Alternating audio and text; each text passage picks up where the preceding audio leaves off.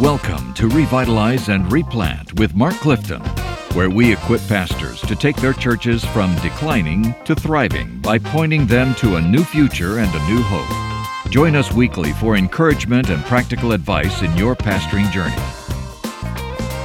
Wow. Can you believe this? What? Believe what? We're all here together. we are. We're all here together again. All of us. It's uh it's uh what's the name of the the podcast? Revitalize and revitalize and reflect. replant. and replant and re- reflect. reflect. Re- repay, actually. Revitalize and replant with Mark Clifton. I'm Dan Hurst. There's Mark Clifton and Mark Hallock sitting over here once again Yes. in the hallowed halls of Spurgeon Library at Yeah. Midwestern Seminary. This is sort of home base for us. It I is guess. interesting, you know. The Well, it's better than the trailer that the that NAMB had offered that's, us. That's true. yeah, we're we're at, the, we're at Spurgeon Library in Kansas City. It's kind of our home base, but then we take this show on the road, as they say. We're still waiting, I think, for someone to. Gateway. That's right. We want to go. out- We want to go to Gateway, and also uh, the Hawaii Baptist Convention. That's right. Anytime they would like to ask us, we've been we've been to New Orleans Seminary, Yep. and we've been uh, a few other places on the road. Been to Denver, Yep. but uh, yeah, we'll we'll take this show on the road. Hey, uh, why are we even here? Well, oh, well, we're- introduce your. Oh, this is Dan. Yeah, and- well- and, I'm Mark, and Yeah. this is Mark. Mark had a very short night last night, so we will just kind of have to. We have to kind of hold his hand as we go along here. Yeah, we've done that. So anyway, today we're, we're talking about something that uh, you know we, we we jest, but boy, we are talking about something that you as a pastor have already dealt with. You may be dealing with right now. You are going to deal with this, and we're going to talk about the issue of conflict resolution. Even as we speak, there is conflict in your church. Is there not? And uh, and you're shaking your head north to south right now. Yep, that, that affects me. And how you handle conflict is actually the next step to success. If you handle it wrong, you take a step backwards. That's right. And so we're going to talk about some of those those issues, some of those steps to conflict resolution. Where are we pulling from on this, Mark? We're pulling from a great article, and we'll put this in the show notes. It's a, a great article called Seven Steps to Conflict Resolution by Peter Krol, and it really takes it from the book of Philippians. And you know, my my standard conflict resolution has been to kick it down the road. That's been because I don't I don't like conflict, Yeah. and uh, I don't want to deal with it. And so, for many pastors, I think we, we tend to lean one way or the other. As pastors, we tend to just want we tend to want to ignore it, hope it'll get better on its own. Let's just look past it. Or some pastors just head bull strong in. I'm going to fix this thing right now. We're going to head this off at the pass, and neither one of those will work. But this is a really good way to help you look at conflict resolution from the book of Philippians, chapter 4. Hey, look at the Bible. There How you go. about Wow, that? that's a novel you know. I realize some of us, but there was a day, man, when we all, a lot of people were doing, um, what was it, Seven Habits of Highly Oh, Effective People. Everybody was doing that. Or all kinds of other management mm-hmm. books and things mm-hmm. like that. And certainly you can learn some things from, you know, you need to show up on time. You need to, you know, that kind of stuff. You need to be nice to people, truthful and honest. But I think when it comes to conflict resolution in the church, you got to look at God's word. Amen. Yep. Let me let me say that really loud. When it comes to conflict resolution in the church, you have to look at God's word mm-hmm. because it is spiritual warfare. Yeah. And I think one of the most encouraging things here in, in Philippians, it's at the end of that book. Well, what a wonderful book of joy, right? I mean, it's it's book, but but at the end of the book, something really unusual kind of stands out. When you look at the end of the book, Paul talks. He names two women by name, and Mark, what are their names? Oh, you're going to take him with that. There you go. Uh, Eudia and Syntyche. Okay, I'll I'll go for that. I mean, it's a good. I it's a think we good none guess. of us It's a really guess. know how it was Yeah. pronounced, but um, you know, I'm sure somebody out there had two twin girls and they named them. that. Sure. I oh don't yeah. know. You know they did. I probably did. But he names these two women. Can you imagine? They're sitting in this, you know, wherever they're sitting, and they're reading this wonderful letter from Paul, and it's oh, it's all about joy. It's all, and then he says, however, and he names these two ladies. Can you imagine how they're they're you know what mm-hmm. they thought at that moment? Mm-hmm. And he he names them, and he names the fact that they're in conflict with each other. And our friend Trevin Wax pointed this out to me, and I have never forgotten it. What they were in conflict over was not a theological issue, because were it theological issue, Paul would have taken a stand on it but Hmm. he basically doesn't take a stand. It's not a theological issue. They're just they're arguing over something that doesn't matter theologically. He doesn't even take a stand. There's not a right one, there's not a wrong one. And that's what happens in church. Sometimes it's not the big theological issues people split over. It's personalities, it's our children don't get along, it's you said something to me, it's it, it's it's these things that don't matter theologically. And so using that as a model, we're going to look at seven steps biblically uh, to do conflict resolution. Uh, man, it'll, it'll tear you up as a pastor when you've got your church members at each other's throat, or even if it's just sort of below the surface. Yeah. You know, you have communion, right? We take take the Lord's Supper. We're supposed to come together. I've I've done that before, where we've you know we pass the elements and we go through the process. And I know there are people in my congregation who have hard feelings toward each other. Mm. You know, and you just want to say, hey, we shouldn't be doing this until you get this worked out. Yeah. But we don't. We go ahead and pass out the elements and kind of go through the motions, and it doesn't honor the Lord. So, Mark, mm. Yeah. help us. Yeah, it's interesting. So in Philippians 4 4, we begin the first step is rejoice in the Lord always. Now, I wouldn't think of that as the first step in conflict Right, resolution. right, right. That is a really important part of this text mm. because I think the word always means always. So when there's conflict in your church, you're supposed to rejoice in Yeah, that? yeah. Unpack that for me just Yeah, a minute. yeah. Well, I mean, I think again, part of what, and I think what Paul's saying here is lift your eyes off one another. There you go. Lift your eyes to the Lord. yeah. Have you forgotten? In some ways, here's what happens, and it's true in all of our lives. When you go to the Lord and you humble yourself before Him and you rejoice in all that He is and all that He's done for you, boy, it makes our little skirmishes look pretty ridiculous. Yeah. You know? And so I think part of that is is literally lifting your eyes. Where's your focus?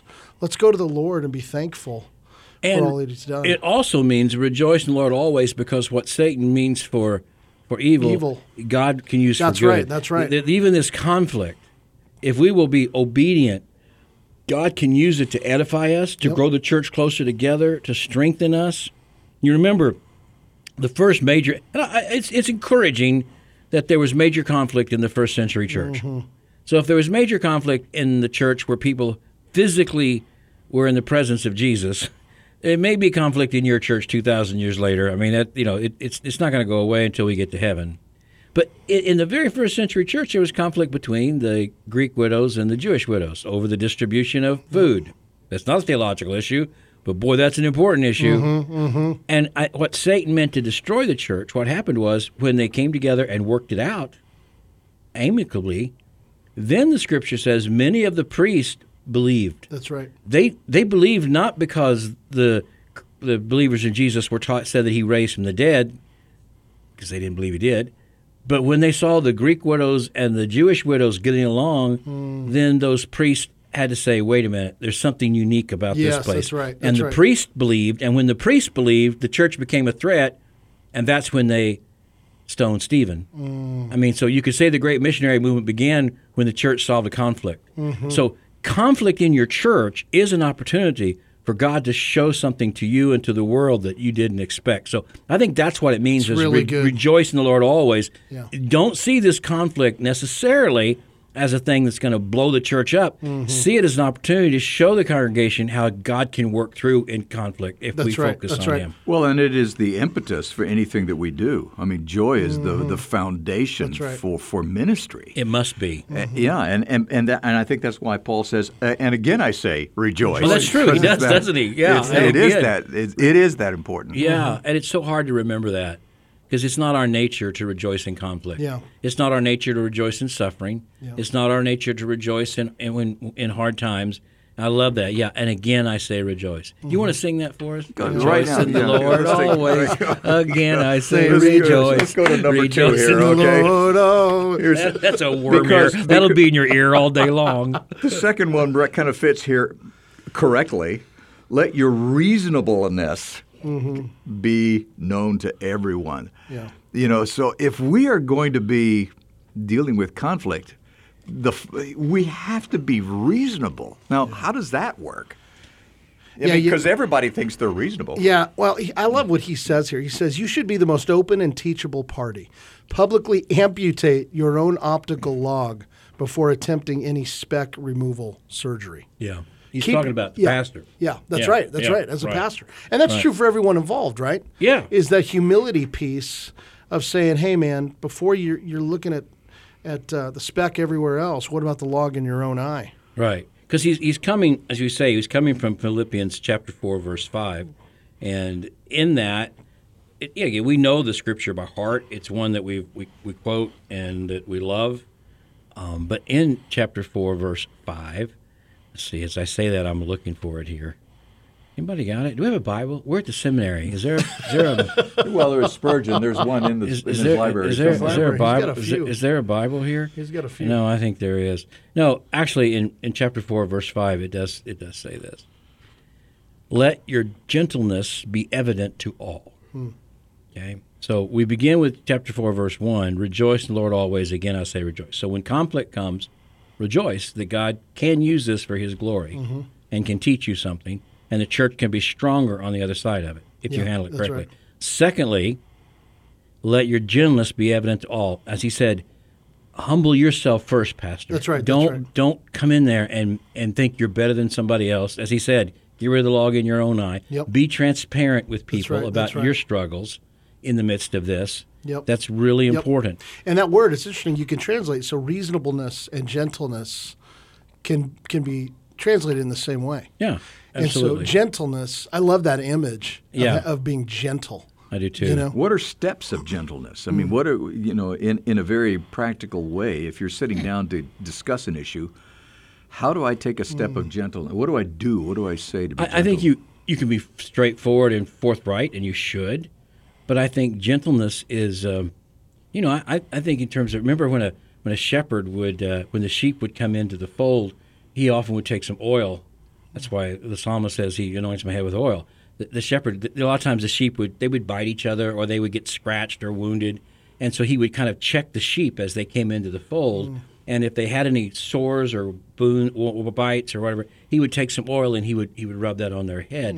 And I think as a as an under shepherd, gentleness is to gently try to heal the hurts in people's lives, caring and loving them, not lording over them, not being better than they are, not sort of pointing your finger at them, telling them what they're doing wrong, but agree with them. Look, we all struggle with these things. I struggle with these things. I daily have to work hard to make sure that I submit my my will to the will of the Father, Yep. and, and in gentleness lead them, Yep. not not in uh, hostility or anger or bossiness, but gentleness. And part of that is when you walk into a room practically and you're dealing with conflict, I would say your your body and your tone is what we're talking about. And your You- facial expressions. And your facial expressions. You're coming into that room. What is your presence giving off? Mm-hmm. Is there a gentleness? Is there a, a softness? Is there a I'm with you and I love you and I'm for you? this isn't going to help anybody but the few people who knew my dad. But you knew my dad. Mm. Would you not say that that describes my dad? Oh, the epitome.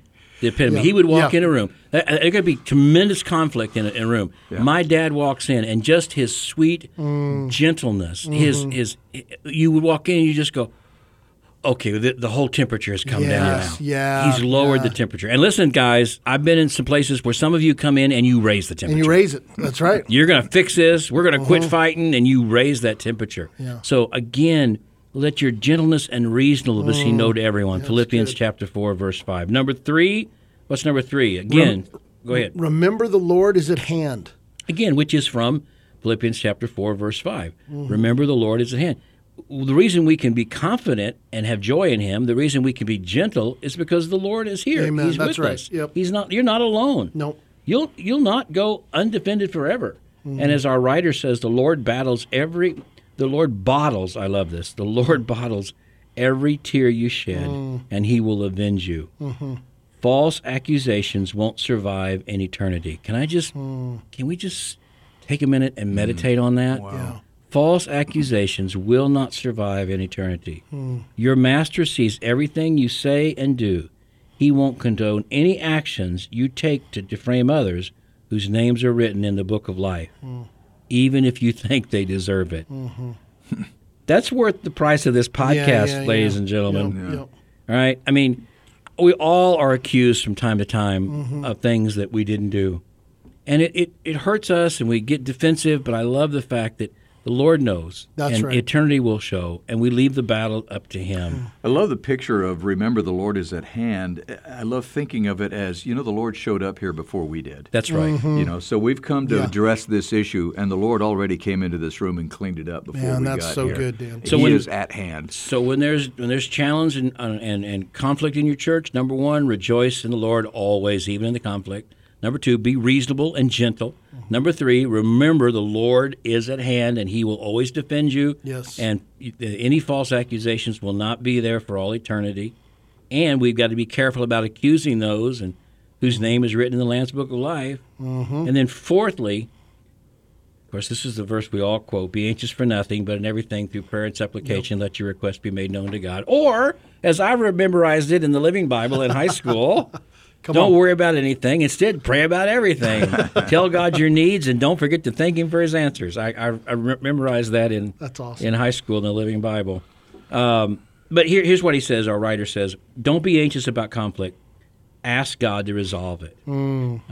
you know, I fear conflict and confrontation. My heart rate quickens. My body trembles. Yeah. I, I, I'm quick to seek human counsel and clarify my side of the story, There it is. Yep. but I must be quicker to seek the Lord's counsel. Amen. Yes. Yes. You know, I think that's such wise counsel. Guys, go to this, go to our, go to the show notes in here. Print this article off by by our brother Peter Krol, and let this be a guide to you and how to how to work through conflict. Don't be anxious about the conflict. Ask God to resolve it. Number six. Number five. Number five, Hallock. Number five. sorry, yeah, here we go. Guard your heart and mind with the peace of God, even when it does not make sense uh, to do so. Do you, can you read verse seven if you've got that, Clifton? Sure, I got it here. Hang on just a second. What a great verse. And the peace of God, which transcends all understanding, will guard your hearts and your minds in Christ Jesus. Mm, mm-hmm. Uh, Let's go back and read the whole thing. Rejoice in the Lord always. Again, I say rejoice. So rejoice in conflict. Let your gentleness be evidence to all. The Lord is near. Don't worry. Don't be anxious about anything, but in every situation, by prayer and petition with thanksgiving, present your requests to God. Mm.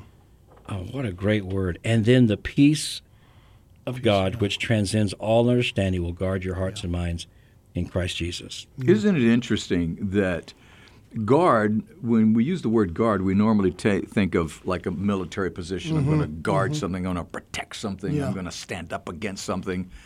And yet this verse says the way to do that is with peace. It's just the opposite Hmm. It of, is the of opposite. what guard right. Hmm. is, you know, the way we think of guarding. You know, I got to guard my position, I got to Yes. hold my position.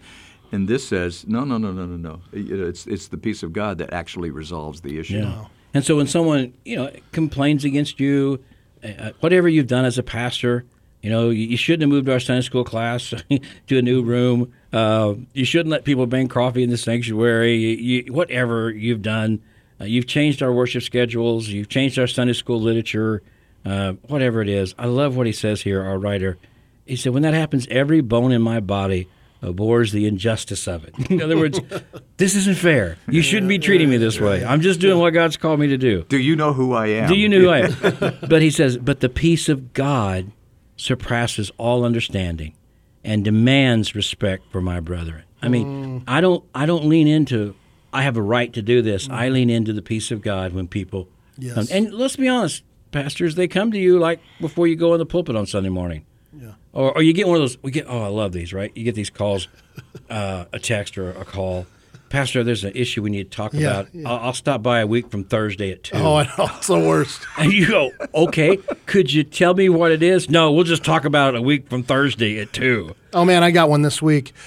Hey, Mark, we need to talk. And I'm like, okay, okay, well, I mean, I could talk. Yeah, I said, and I gave him some times because none of those will work. Uh. and like all day, I'm like, got a knot in my belly, and I'm like, what's wrong? Right. And then finally, I'm just like, man, let's just talk it out. And it didn't end up being anything. Right. But you know how that goes. You don't know what's coming. So when that happens, listen, guys, lean into to Philippians 4, verse 9, and let the peace of Yes, God that's right. that, that goes beyond all understanding. Yep. That's a time for you to live what you believe. Amen. That's It's right. easier said than done, Yeah, but look where Paul was when he wrote this. Yeah, Right? yeah. He, he he's living it out. that's right. For sure. Okay, last two, really quick. Number 6 is find something, anything praiseworthy to focus on in your antagonists. Okay, so when Paul's talking about these two ladies, he praises them, Mm. doesn't he? Mm-hmm. They are good, good workers in the gospel that we need. Yep. Isn't that great? Yeah. I mean, he calls them out because they're obviously causing conflict. And you know what? They, they probably have people on their side. That's the problem with conflict. It's never limited to two people in your Right. church. Exactly. It's always, well, I think he's not being, you know, people pick sides. Sure. We live in a world where everybody picks a side. Everybody Yep. picks a team, right? Not everybody, but most people do. And so I'm sure there were some people who were on the side of one lady, some people were on the side of the other lady, and, and it was causing problems. But Paul reminds everybody that, hey, these people are important and they have some good qualities. Mm-hmm. That's right. It's really hard when people are in conflict and even when they're opposed to you to step back and go, you know what? But they got some good things going on. That is such a keen insight. Mm-hmm. And if you're mediating, which we do as pastors a lot, you're mediating. You need to draw those things out in one in each of these parties and help them see that. You know what I mean? Like Yeah. You got to coach them through that. Yeah. Because sometimes pastors, because again, you, your presence in that room is either going to fuel this the antagonism, or could say, you know, this is a good point. This is, you know what I'm saying? and I risk losing the whole audience here because I'm about to go off on a tangent. But um, I've been listening to uh, Stephen Ambrose's book on Eisenhower. Man, what a great, what a great book on Eisenhower, as he was the as he was uh, the uh, supreme commander.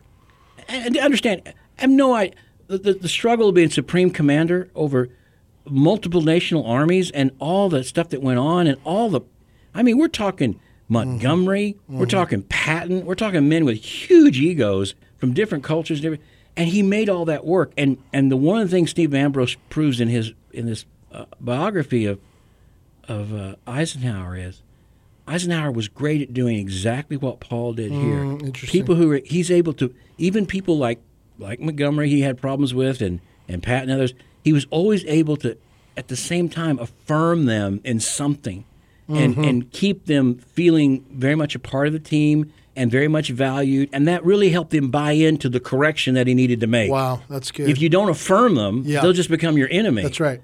And so, you know, Paul could have just laid these ladies open and said, "Just straighten up. You're a couple of you're really causing Exactly, problems." yeah. And they would have probably just shied into the corner. But he said, "But you're important. Mm. You are good workers in the gospel. We need you, yeah, guys. Can you just be a pastor who does that? yeah, that's brilliant. Can that It's not so good. model for us not to just fillet people when they do something wrong, but say there's still something. We need you. You're part of the Yes, body. What a great word. I love that. I Let's love wind it up with this last point here. Uh, and, and, and this is boy, we could, this could be a whole show. But how to find find good role models, and then continue practicing these things that we've been mm-hmm. talking about. Mm-hmm. Yeah. In other words, you you you haven't learned it with one solution. Mm-hmm. This is a constant process. Yeah. Yeah, and of course, our writer says here these wonderful words Paul endured plenty of opposition from fellow believers. It's even included in Philippians 1. He knew what it's like to be mistreated, maligned, envied by those who are supposed to be on the same team, and yet he learned how to rejoice in the Lord, and he learned how to rejoice in the gospel through conflict. And he shows us how one behaves when the peace of God passes all understanding. Mm-hmm. I mean, the volatile situation between these lady, these two ladies, provoked Paul to pen a beautiful portion of Scripture saturated with both mm. the peace of God in Philippians 4 7. And of course, we can't resolve every conflict. I mean, some opponents truly are dogs and evildoers, as Paul writes about in Philippians 3 2. Mm-hmm. Let's, let's make that clear. Yeah. But these two ladies are not dogs and evildoers. Right. Mm-hmm. Right. And most of the conflict in your church are not dogs and evildoers. true. So don't run directly to that Exa- and just assume that. and just assume Yeah, that, that's right. right. That's a really important part. Well, that's how he wraps this article up. He says Christians must not treat other Christians as opponents. There you go. You know, but because we're going to be together with the Lord for eternity, so might as well Absolutely. make plans. Hey, the way you deal with conflict will have a lot to do with the success or failure of your ministry Yep. and your marriage. And it's one step at a time. And it's You one don't step just- at a time. You don't solve it within one day. No. You solve it step by step. And look at the Bible for your guide. Yeah. You've been listening to Revitalize and Replant with Mark Clifton, talking about these steps to conflict resolution. I hope it's been beneficial to you and that uh, it will give you some steps in taking that next step forward in your ministry. Thanks for listening, and thanks uh, to the uh, North American Mission Board for sponsoring us and making this happen. And thanks to Spurgeon Library for hosting us Yes. for this, for this time. We appreciate that. Thanks for joining us today on Revitalize and Replant. This podcast is brought to you by the North American Mission Board, where we help dying or struggling churches regain health for the glory of God and the good of their communities. If you found this conversation helpful, don't forget to subscribe to the podcast on your favorite platform. To learn more about becoming a replanting pastor or to explore resources about revitalization for your own church, visit churchreplanters.com.